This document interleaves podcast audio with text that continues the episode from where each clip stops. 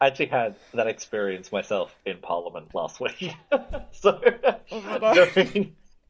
during a speech that was happening, that Max was giving on housing, which is amazing, you should check it out. While he was giving it, one of the Labour MPs yelled out across the chamber at us, because I sit like right next to him, something along the lines of, like, "You're so immature, come back here in 10 years when you've grown up."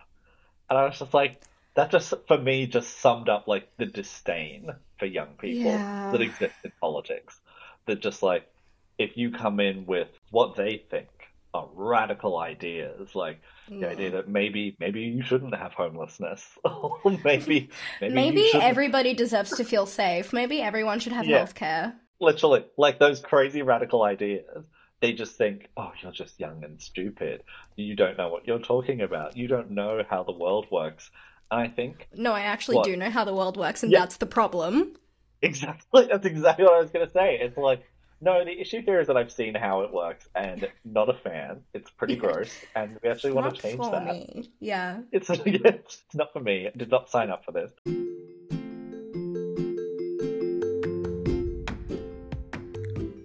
This episode was recorded on the stolen land of the Gimwe Walabari and Dinchy people. I pay my respects to the elders of this land and extend that respect to all Aboriginal and Torres Strait Islander cultures. Always was, always will be Aboriginal land.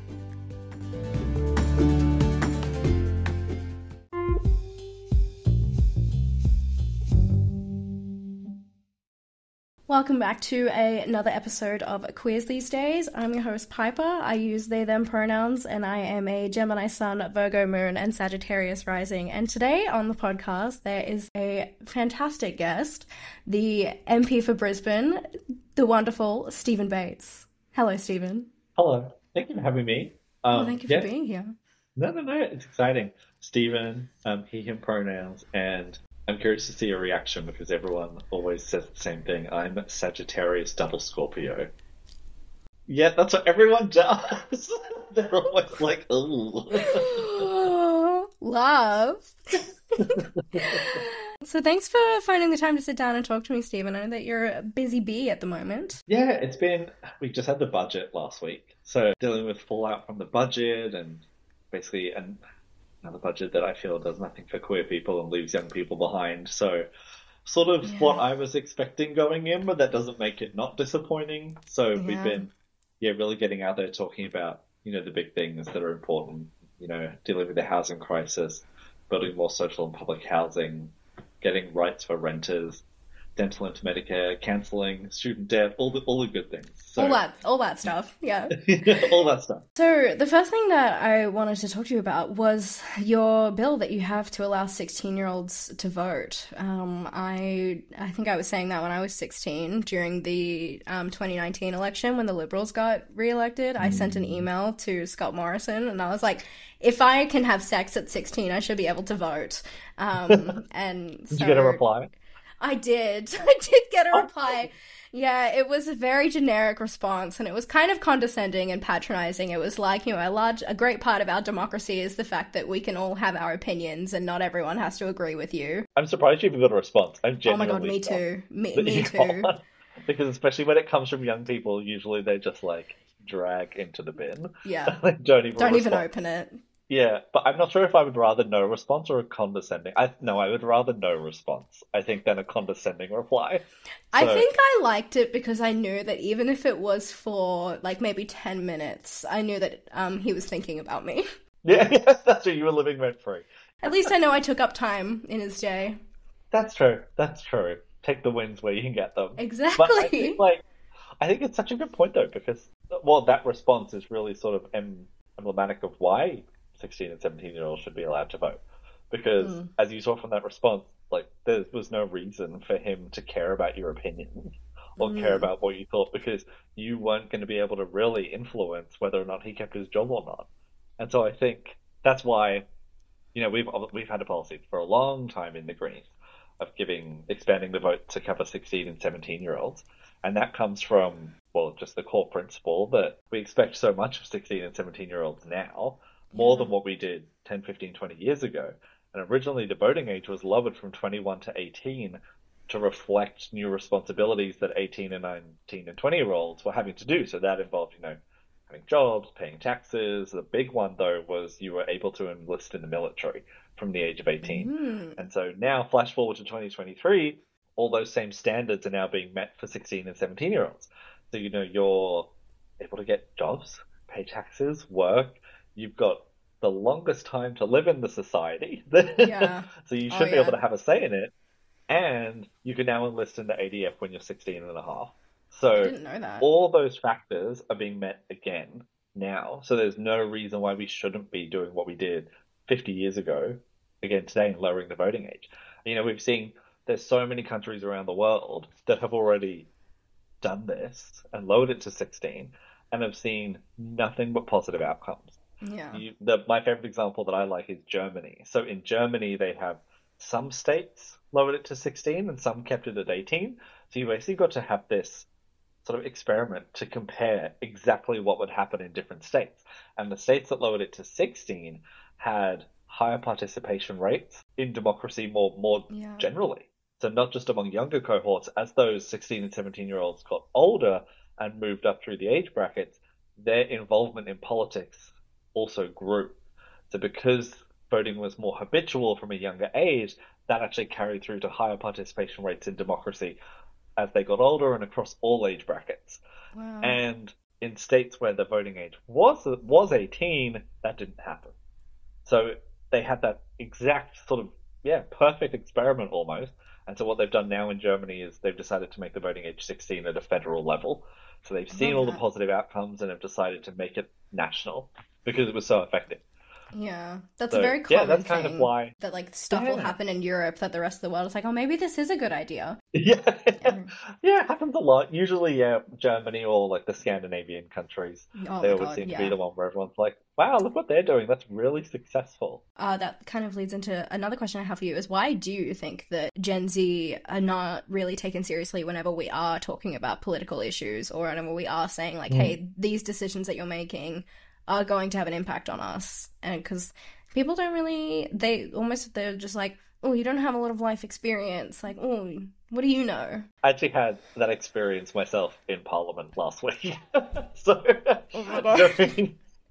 during a speech that was happening that Max was giving on housing, which is amazing, you should check it out. While he was giving it, one of the Labour MPs yelled out across the chamber at us, because I sit like right next to him. Something along the lines of, like, you're so immature, come back here in 10 years when you've grown up.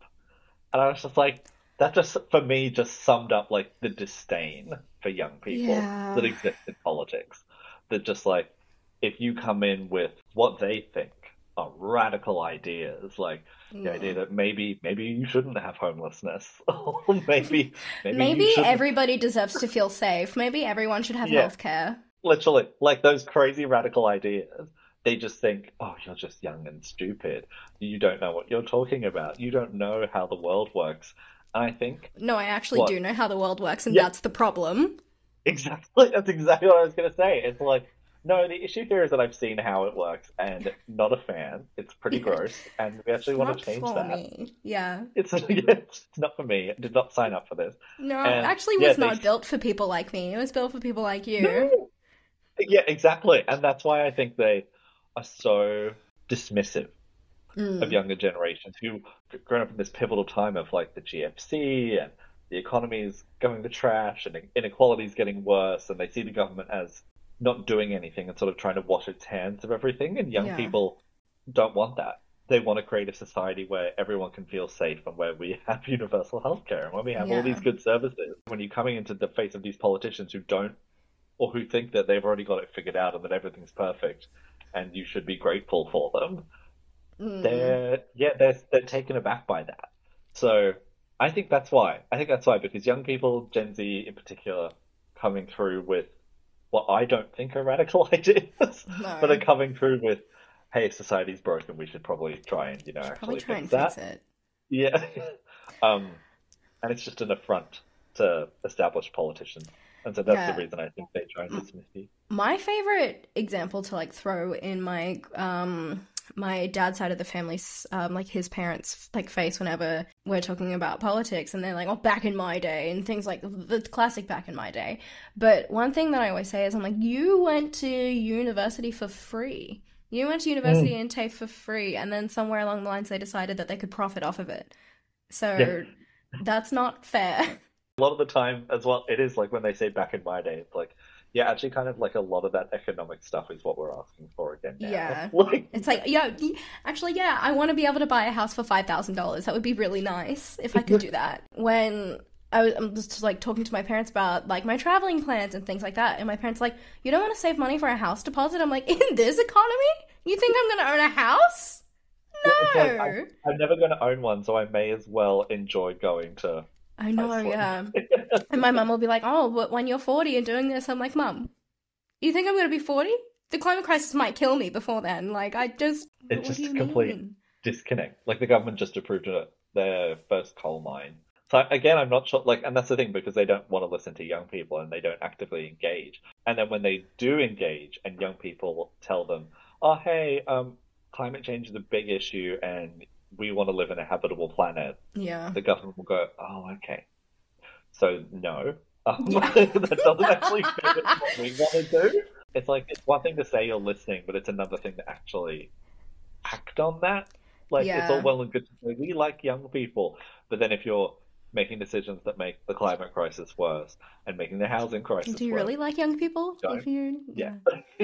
Sorry, we're inheriting, like, a dying planet. Yeah. And it wasn't our fault, but it's our responsibility to like help clean it up. And it's like we're trying so hard. Yeah. I know, and it's like what? Like we're happy to do it, but we just need a little bit of help. Sometimes I genuinely sit down and I think, and I'm like, you know what? I do not know how to wrap my head around the fact that solving the climate crisis is not everybody's number one priority, and I am quite literally running out of ways to say this. Like it's just It's like sorry, there's no money on a dead planet. I know that money is a big thing for the government, but that you can't profit if you're dead. Oh, I mean that's not true. I'm sure they'll find a way. Yeah. What meme did you see? I saw this meme once. I was just this meme that I saw once, and it was like people sitting around a campfire during the climate wars, and it was like, well, at least we made some shareholders a lot of money 10 years ago. I want to know, are there more people that complain in Parliament or in retail? Oh, good question. Oh, I'm going to say it's about the same. I feel like working retail, and then I'd done some hospo before, that actually set me up better for this job than I think anything else could have possibly. Yeah. it's just a customer service job at the end of the day. Like, you've got to be able to talk to people, communicate with them, get a message across. Also kind of like, you know, sell your ideas and sell your values and your policies and everything. So I think, yeah, I found it super beneficial and easy to transfer those skills from retail over into politician. That's amazing. That's actually what my next question was going to be. It was like, how did working in retail like prepare you to represent young people in Parliament and queer youth? Yeah. Well, the retail store that I worked at was full of young people and queer people. So it worked out really well. Yeah, well, that's the thing, because I was working with everyone around me was a similar boat, you know? Like, everyone was renting, or a lot of single parents, people who just bought a house and were trying to pay a mortgage off. It was sort of very much, you were working amongst normal, quote-unquote, normal people who were just, like, going about their lives and trying their best to get by. And, you know, earning smack bang median wage of the country. And so that really, really helped me and set me up for success, I think, because this idea of people like struggling and making these hard decisions wasn't abstract or just something that, you know, I'd heard about through connections or whatever. It was something that I was living with day to day and myself, and also watching everyone around me live with having to make those decisions day to day too. So I think coming from that background really gives you that, A, those communication skills that I was talking about before, but also B, the groundedness, I suppose, in that you're coming from like regular people, I suppose, for lack of a better word. The regular people.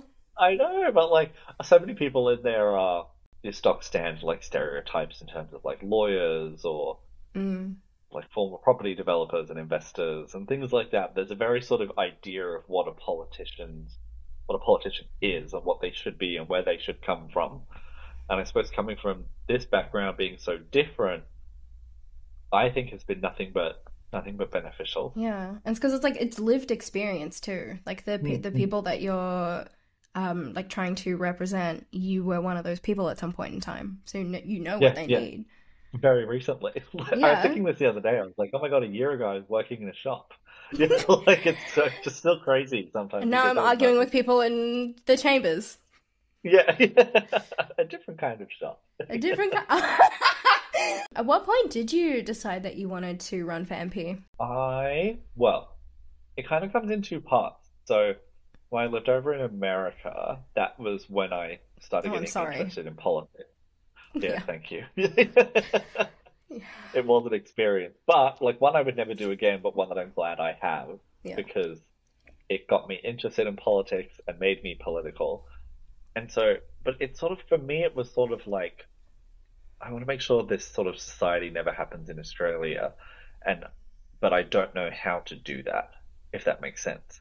So I sort of thought maybe if I get like involved in policy work and like the public service or something, maybe that's the way to go and that's the way to do it.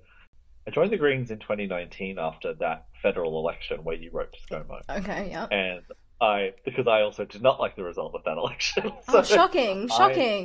And so I joined the Greens that night with one of my friends. He made me join. He's like, we're signing up right now. We're actually going to do it. We're going to get involved.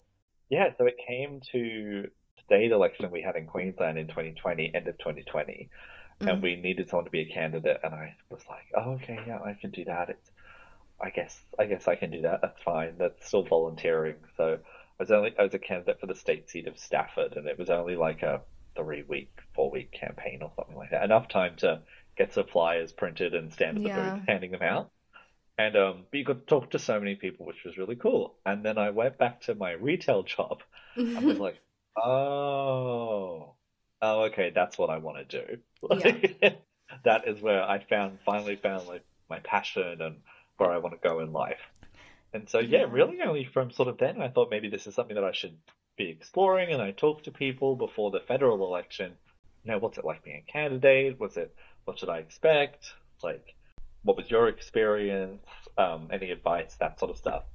And so, I had a lot of thinking and then thought, okay, you know, put your hand up. Like, what's the worst thing that's going to happen?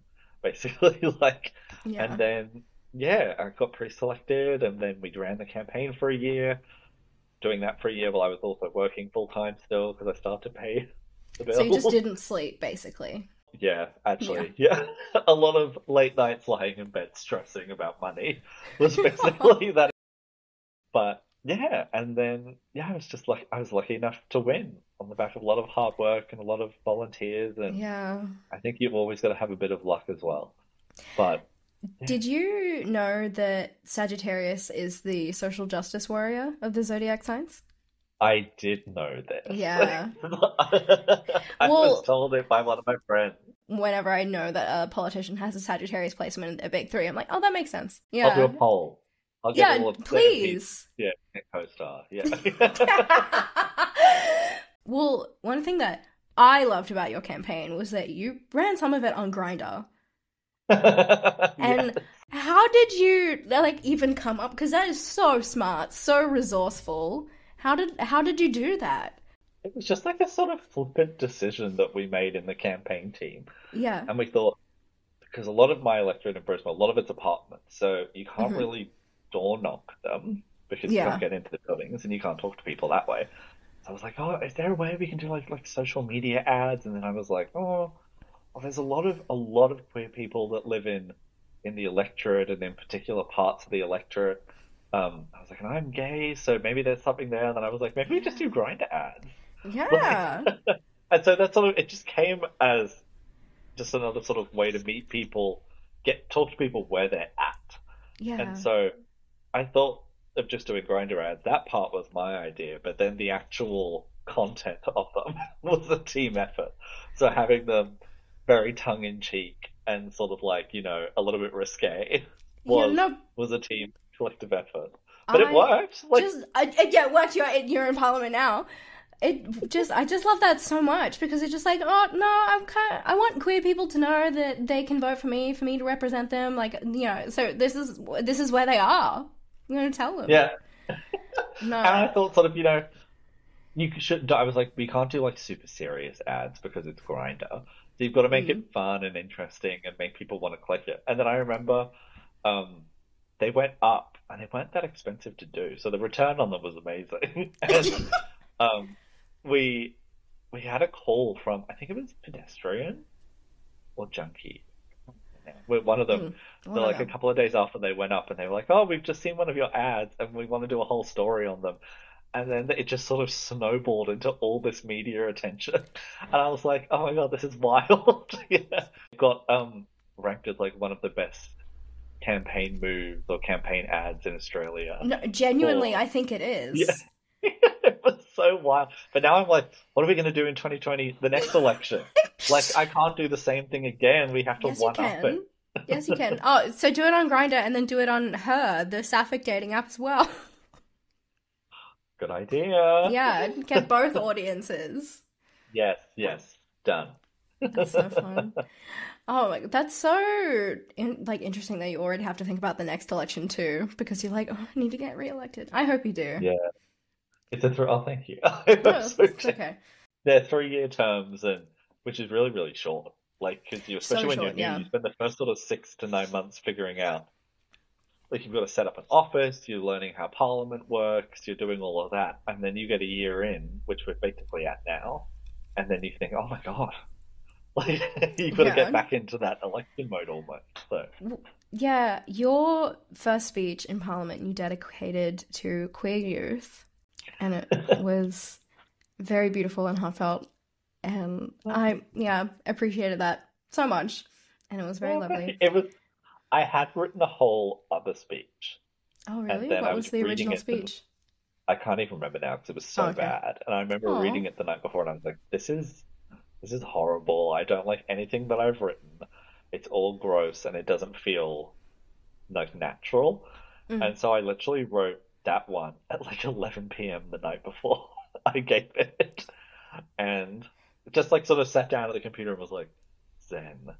What do you actually want to say? And then just sort of word dumped into a Google Doc and sort of, then fixed it up a bit in the morning. And then, it's very surreal giving that first speech in Parliament, especially because like before you come out, you never think you're going to come out. And you're always like, is this ever going to happen? Am I going to have to just lie about myself forever? And then as I was sort of reading it and then I started crying, it was because it was this like full circle moment for me where everything that had happened in the last year, like the campaign and all of that and getting elected and then talking about this publicly all sort of just like hit me what was happening. And it was sort of like, oh my God, you're like, you thought you were never going to be out. You thought you were never going to tell anyone. And now you've been elected and people knew you were gay. And they still wanted to vote for you, and now you're doing this speech in Parliament. It was just very like a healing. It was very cathartic. It was, yes, it was. And then I'm glad it resonated. I got so many emails and phone calls after from people like, and around the world too. Like we got parliamentarians in like Ireland that reached out saying that they really liked it, and I was like, oh.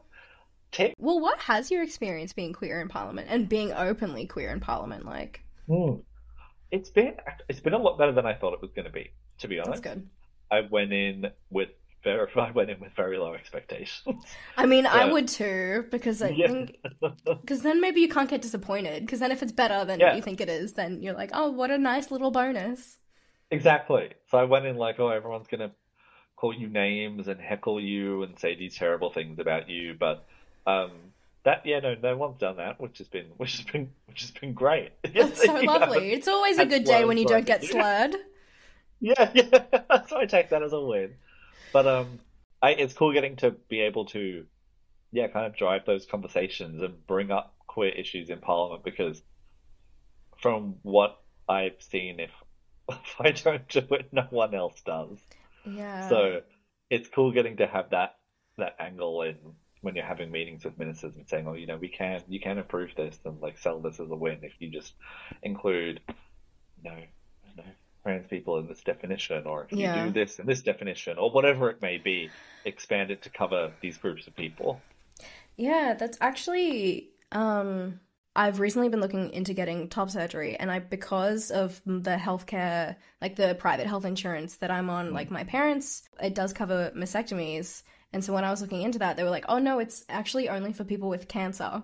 And I was like, oh, okay. So then, and then I was told that if that was something I wanted to look into, I had to do it outside of the private health insurance. And then it's like $12,000. And I was like, what? Yeah. Then I was talking to one of my friends in Canada about it, and she was like, wait, that's ridiculous. It's covered by Canadian Medicare. And I was like, fucking course it is. At the end of the day, gender affirming healthcare is the scientific consensus on what you should be doing. And that's the thing. When you don't have really anyone in your cabinet who is advocating for those issues, or you don't have a minister that's advocating for those issues, they completely drop off the table. If there's not a voice in the room talking about it, then no one can. Then it doesn't get talked about, and then things don't improve. Exactly. Yeah. I remember telling my grandma that the Greens wanted to put dentistry into Medicare, and she immediately was like, oh my God, that makes so much sense. Like, why aren't the other parties doing that? And I was like, exactly, Grandma, why aren't the other parties doing that? And then she was just... Yes. Yeah, the dental into Medicare, it's a no-brainer. Like, it's something that should have been done so long ago, and something that would benefit literally every single person in the country from the moment you have teeth to the moment you lose them. Actually, wasn't that something that I think I remember seeing something that you said recently, that you, like, because of the new wage that you're on, you were able to afford getting like dental surgery, whereas you couldn't have done that if you were still in retail. Yeah, so I got asked by someone, a journalist at the ABC, was like, oh, now that you're on this big money, have you bought a house yet? And I'm like, no. The first thing I did was book in a dentist appointment, because the dentist said I needed fillings, and they were, I can't remember how much they were now, but I was like, oh, okay, I can't afford that right now, so I'll have to save and then get the fillings when I can afford it. And then I went to the dentist after I got elected, and I was like, okay, now I have the money, I can get the fillings done now. And they like looked around, they were like, okay, so they've gotten worse, and now they're root canals, so you need 2 root canals. And if you ever have to have a root canal, the worst thing that I've ever experienced at the dentist. Oh, great.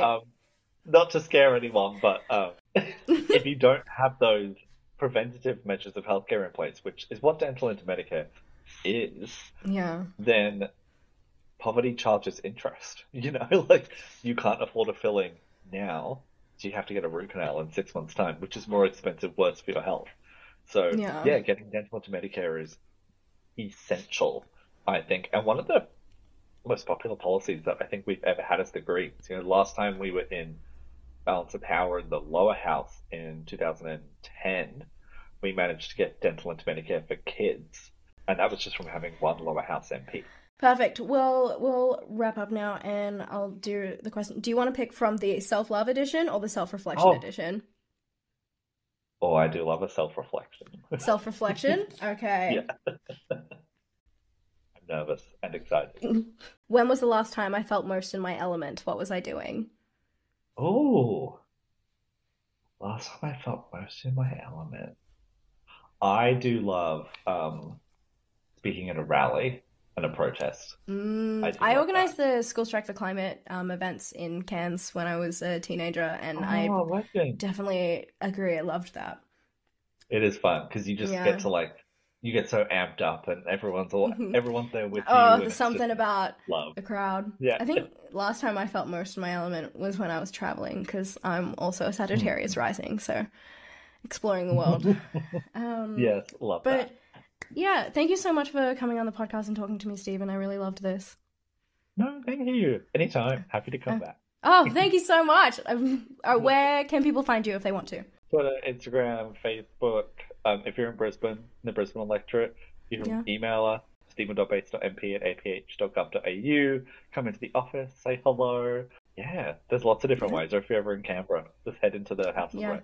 I'll give you a way.